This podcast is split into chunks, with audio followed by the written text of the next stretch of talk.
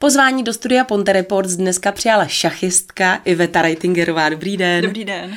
Eh, prosím vás, jak se hezká mladá slečna dostane k šachu, nebo vůbec k, ša- k šachům? Tak eh, já jsem se k šachům dostala díky mýmu tatínkovi. Eh, když mi bylo zhruba čtyři roky, tak a bráchovi pět, on nebo rok starší, tak tať, taťka vlastně trénoval doma šachy, rozestavil si šachovnice a my jako malí zvědaví děti jsme prostě chtěli vědět, co dělá. Co jste schopná se ve čtyřech letech naučit, co se týče šachů? Tak eh, asi jako každý dítě, já si to teda příliš nepamatuju, abych pravdu řekla, ale asi jako každého začátečníka určitě mě začal učit maty, základní, dámou, věží, uh, možná i dvěma střelcema, to už nepamatuju. Uh, začnete se učit nějaká zahájení a pak to tam prostě nějakým způsobem taháte a střílíte, no. Ta, takže řekla jste, že jste se naučila základy. Je schopen naučit se základy opravdu každý, nebo je to o tom, že eh, je to pro ty inteligentnější jedince? Určitě je schopný úplně každý. Eh, nevím, my jsme považovaní za takovou zvláštní separační skupinu. Ano, spousta lidí má totiž no. pocit, že ježiš, já jsem blbej, já se jako vůbec ani do těch šachů pouštět nebudu. Ale není to pravda. Myslím si, že kdyby tomu člověk věnoval aspoň minimální úsilí, tak eh, by ty základy určitě zvládnul. Dobře, tak za jak dlouho průměrný člověk je schopen naučit se základy šachu? Když se tomu bude, dejme tomu, třeba denně věnovat hodinku? Nebo kolik bychom se tedy tomu měli věnovat, alespoň na tom začátku? No, to je hrozně těžký takhle uh, nějakým způsobem poměřit. Uh, když třeba vezmu ty děti, které dochází jednou nebo dvakrát týdně do kroužku, tak si myslím, že během půl roku už mají slušné základy a mohou začít jezdit třeba na turné. Takže naučíme se ty základy eh, a potom tedy eh, začneme přemýšlet jak. Dá, mm-hmm. dá se to tak říct, jako že přemýšlíte opravdu v šachově, že přemýšlíte úplně jinak, než běžně normálně se, se přemýšlí. To přemýšlíte dopředu, Uh, asi jo, asi si myslím, že se to analytický a strategický myšlení se mi promítá i do toho normálního života, protože tím, jak jsem začala strašně brzo, tak já vlastně ani jinak myslet neumím, takže je to možná svým způsobem i handicap, nevím, těžko říct.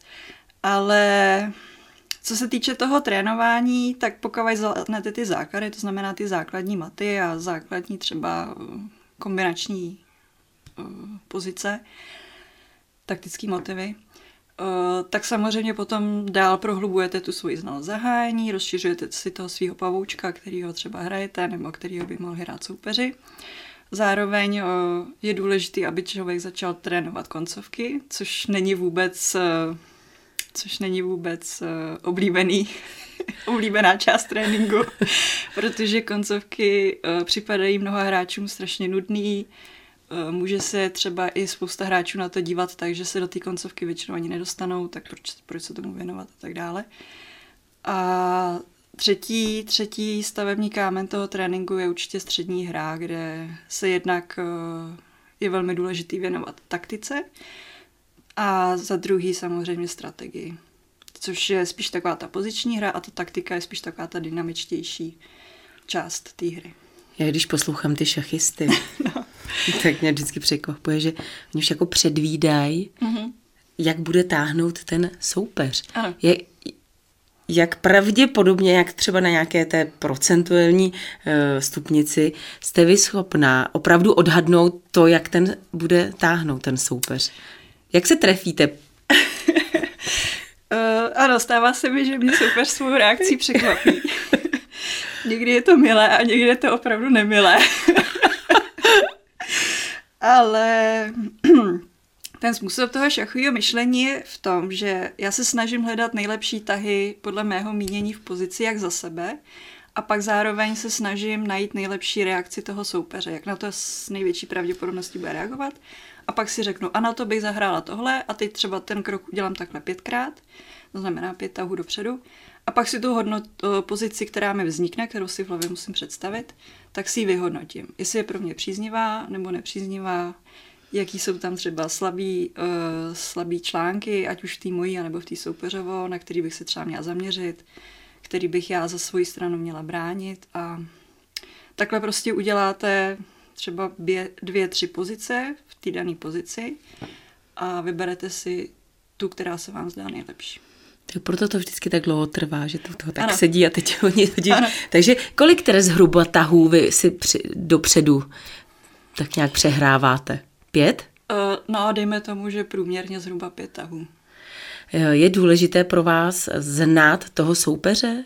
Samozřejmě. Ta příprava na toho soupeře uh, je velmi důležitá, obzvlášť když hrajete nějakou důležitou partii, kde o něco jde. A ta příprava probíhá tak, že většina těch soupeřů tím, že jezdí na turnaje, tak za, zakládá nějakou databázi těch partií, kterou odehraje. A vy si potom je v té databázi můžete najít, přehrajete si ty partie, zjistíte, který pozice jim sedí, jestli je to spíš útočný hráč nebo spíš poziční hráč, jestli třeba rád útočí nebo rád brání, jaký zahájení rád hraje, jestli mu třeba právě sedí spíš ta střední hra nebo koncovky. Uděláte si prostě takový profil jeho a podle toho potom se snažíte volit ty svoje kroky v té partii, aby mu to bylo co nejvíc nepříjemný.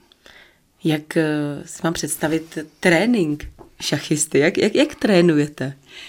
Uh, tak já konkrétně, když jsem v tréninku, tak to probíhá tak, že určitě věnuju každý den minimálně hodinu uh, trénování taktiky, to znamená diagramů, že řeším diagramy. Uh, no a potom se právě zaměřuju na ty na, ty slabá místa, na ta slabá místa, která o sobě vím. Nebudeme je prozrazovat, kdyby na nás koukal nějaký váš soupeř. Ano, byl někdo v přípravě, na mě, o čemž pochybuju. Ne, můžu to říct.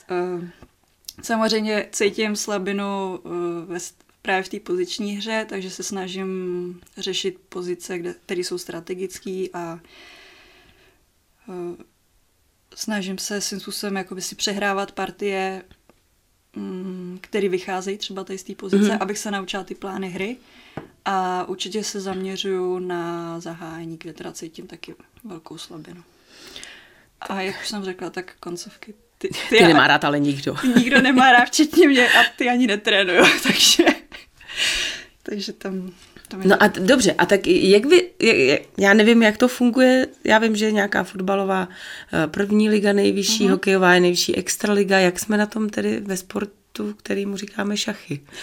Tak, eh, co se týče dospělých, tak tam začínáme u extraligy, uh-huh. kde v současné době uh, bez pochyby vládne Novoborský šachový klub, uh-huh. Který teď zvítězil snad o 13 bodů, což je strašně moc. Eh, potom následují první ligy za západ a východ a potom jsou druhé ligy, které, které už jsou teda početnější. A pak začínají krajský přebory. Krajský přebor první, druhý a třetí třídy. A je to tak, že skutečně uh, je, jsou šachy individuálním sportem? ano i ne. Uh, hrozně záleží na tom týmu, ve kterém hrajete, hmm. protože soutěže dospělých, které se právě hrajou tady, jak jsem vyjmenovala v těch soutěžích, uh, tak uh, vlastně probíhají jedno za 14 dní v neděli. Když chcete hrát dvě soutěže, tak hrajete každou neděli. A ten tým se skládá z osmi lidí, kteří nastupují na ty šachovnice s tím, že na první šachovnici nastupujete nejlepší a postupně se to stupňuje. Až k tomu v úvozovkách nejhoršímu hráči. A ten týmový duch je velmi důležitý, protože uh, mě to teda baví hro, mnohem více hrát tady ty soutěže, než pak je třeba na nějaký turnaj, kde mm. jsem hmm. sama za sebe, protože uh, ta myšlenka, že táhneme za jeden pro vás, mě baví mnohem, mnohem Ještě víc. tam i ta zodpovědnost za ten tým. Ano, ano, samozřejmě pak ta prohra, uh, protože šachy, když prohrajete, tak to není, to není o štěstí, to je o tom, že vy jste se nějakým způsobem špatně rozhodli, a většinou to bývá tak krutý, že stačí jedna chyba a jde to od válu. Takže ta prohra uh, jí zkousnout. A obzvlášť, když máte tu odpovědnost za družstva. Už se mi, už se mi bohužel jednou stalo, že uh, ve vyhrané pozici jsem zvolila špatné řešení v časovce, prohrála jsem a znamenalo to pád družstva ze soutěže. To znamená, celé to roční úsilí, já jsem měla pocit, že jsem tou jednou chybou poslala úplně do kytek a to není vůbec příjemný. Na druhou stranu jsou tam i veselý momenty, to prostě jsou šachy, no. někdy, jsou, někdy jste nahoře, někdy jste někdy jste dole. Posouvají vás někam ty prohry šachové právě třeba? Jak je tam důležitá psychika v tomhle případě?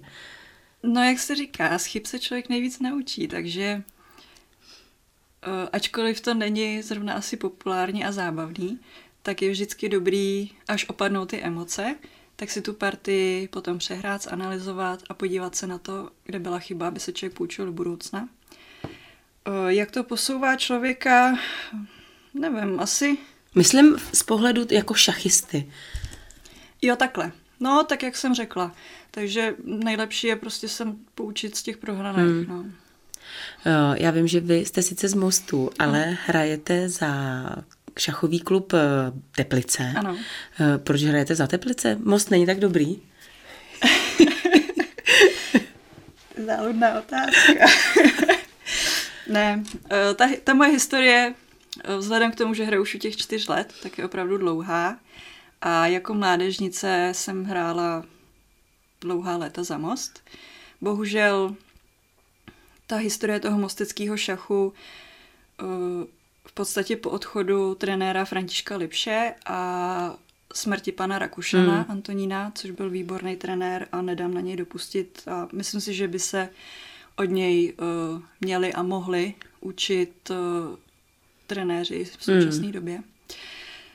Tak uh, v podstatě to zázemí tady v tom mostě se svým způsobem rozpadlo, i když hmm. oni už se to, sna- oni se to snažili nějakým způsobem držet dál, ale mě konkrétně ta atmosféra přestala vyhovovat.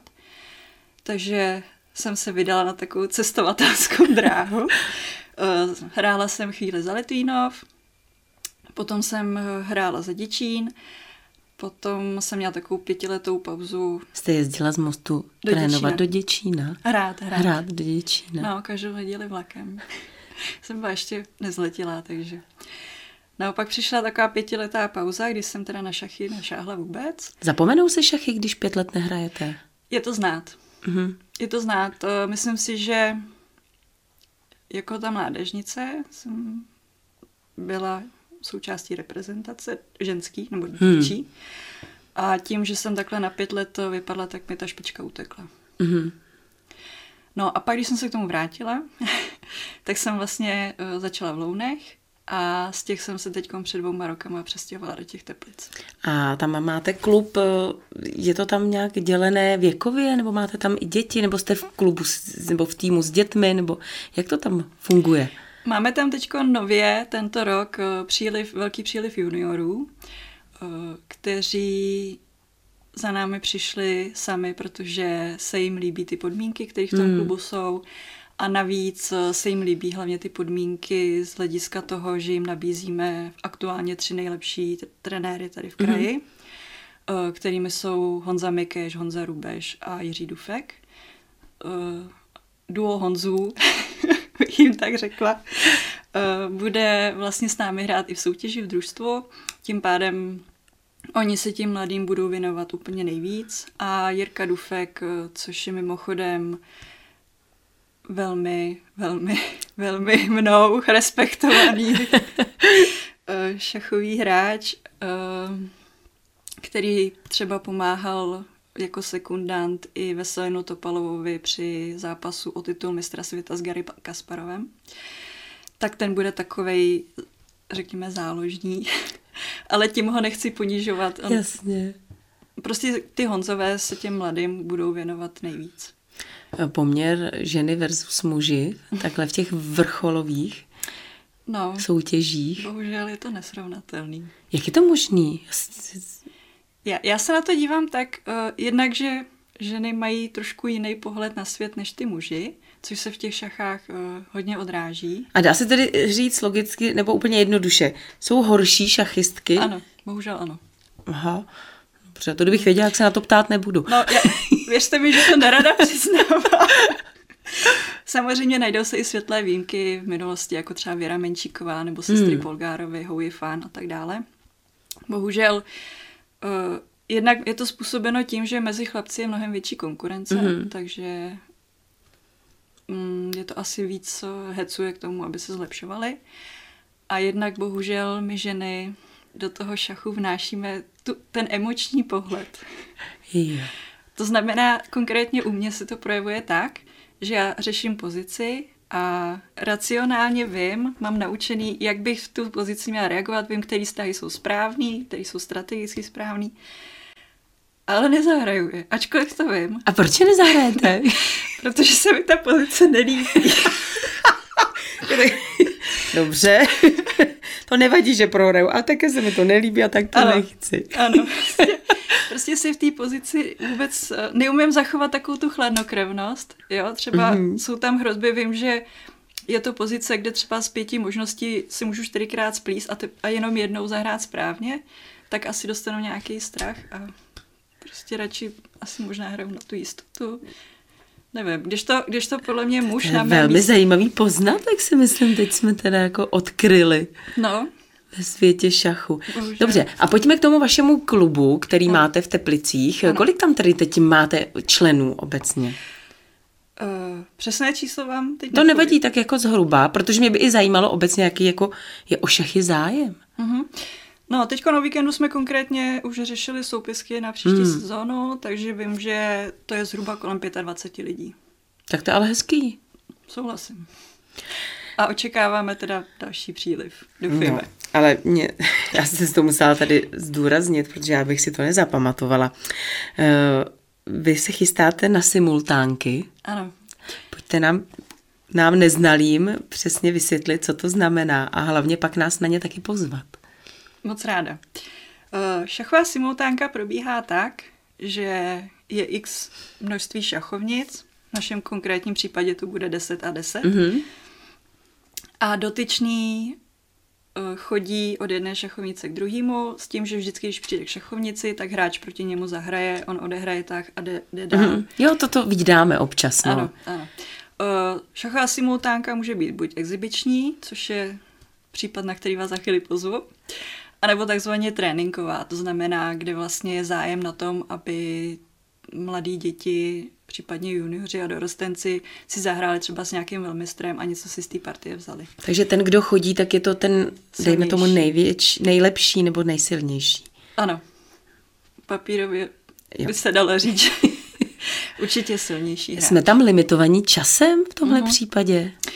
Uh, jsou simultánky, kde se hraje na čas, jsou simultánky, kde se uh, dá třeba ša- časový limit a což je nejběžnější, že to funguje tak, že ten soupeř uh, má nějaký čas na přemýšlení, ale je tam podmínka toho, že zatáhne, až když já přijdu k té partii, aby uh, jsem vlastně mohla aktuálně reagovat uh, na ten jeho tah. Protože ono pamatovat si potom všechny ty pozice a vědět, co se zrovna v téhle změnilo, už je pak mnohem náročnější. Mě zaujal jeden termín, my jsme se o něm, tak jako zhruba jste se o něm zmínila ještě před rozhovorem. Hlavně, aby se nenaučili děti špatné šachové návyky. Uh-huh. Které to jsou tedy ty návyky a jak se dají naučit? No, trenérská práce je hodně zodpovědná činnost, hmm. musím říct. A ten trenér by měl absolutně opustit svoje ego a měl by se objektivně věnovat těm dětem. Právě proto, eh, aby ty děti, já nevím, já bych to možná přirovnala k nějakému sportu, kdy potřebujete nějaký třeba gymnastický prvek províst a když se naučíte špatný třeba držení hmm. těla nebo nebo nějakou špatnou techniku, tak už si to pak nesete dál. A se už to špatně odnaučuje. Tak, přesně tak. Takže k tomu bych to přirovnala. A mezi špatný šachový návyky, asi nechci být konkrétní, ale hodně třeba se stává, že ten trenér uh, nedokáže posoudit uh, tu herní, ten herní styl toho, toho dítěte mm-hmm. a učí ho uh, vlastně jednostranně to, co on sám třeba vyznává nebo sám hraje a nedokáže to jako přizpůsobit a tím pádem pak to dítě trošku jako přetváří k obrazu svému, což je podle mě mm. špatně. A další věc, eh, kterou by ten trenér měl zachovat, tak měl by objektivně uznat, kdy už na to dítě nestačí a měl by ho potom poslat dál eh, k někomu třeba lepšímu, mm-hmm. aby, protože jde o ty děti, aby se rozvíjely ty děti, že jo, nejde o ty trenéry. A právě proto bych znova ráda při, připomenula pana Rakušena, protože ten měl tohle v sobě zakořeněný. A on chodil po školách, on nabíral ty děti, on je naučil ty základy, naučil jim mít rád ty šachy. A potom, když třeba zjistil, i když byl mnohem skromnější, než, než měl být. Že žák už předčil učitele. Ano, tak eh, chodil, chodil po nás v uvozovkách silnějších šachistech a prosil nás všechny, aby jsme se těch dětí ujali a aby jsme je nějakým způsobem dál posouvali. Takže asi bych to nazvala tak předat tu štafetu. Kdo je u nás v, v současné době, u nás v Čechách, ten nejšachista?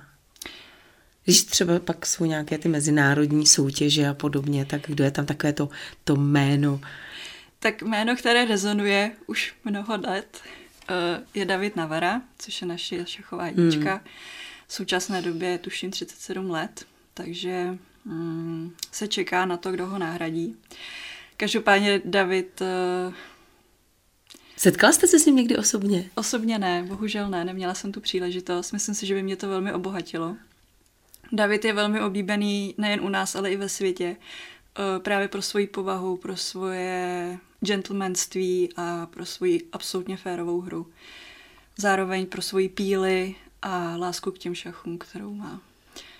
Tak a než ještě skončíme, tak abychom nezapomněli pozvat na ty simultánky ano. do těch teplic. A když, když to uh, nějakým oslým můstkem přetočím na jedničku v našem kraji, tak to je aktuálně Honza Mikeš, mm-hmm. který uh, bude na té simultánce přítomen a bude to bude ten, jak bude chodit. Ano, bude hrát právě na těch deseti šachovnicích, takže samozřejmě, kdo eh, bude chtít poměřit síly s aktuální šachovou jedničkou v našem kraji, tak eh, ať určitě přijde si zahrát. Takže se tam můžou přidat i lidé takzvaně z ulice, nebo musí být někde registrovaní? Ne, registrace, aspoň podle mých informací, žádná nebude. Bude to o tom, že se třeba doufejme, ty lidé budou procházet po kolonádě, uvidí šachy. Takže to bude v rámci zahájení lázeňské sezóny? Ano, ano, bude to v rámci lázeňské sezóny v sobotu 28. května mm-hmm. od jedné hodiny na kolonádě.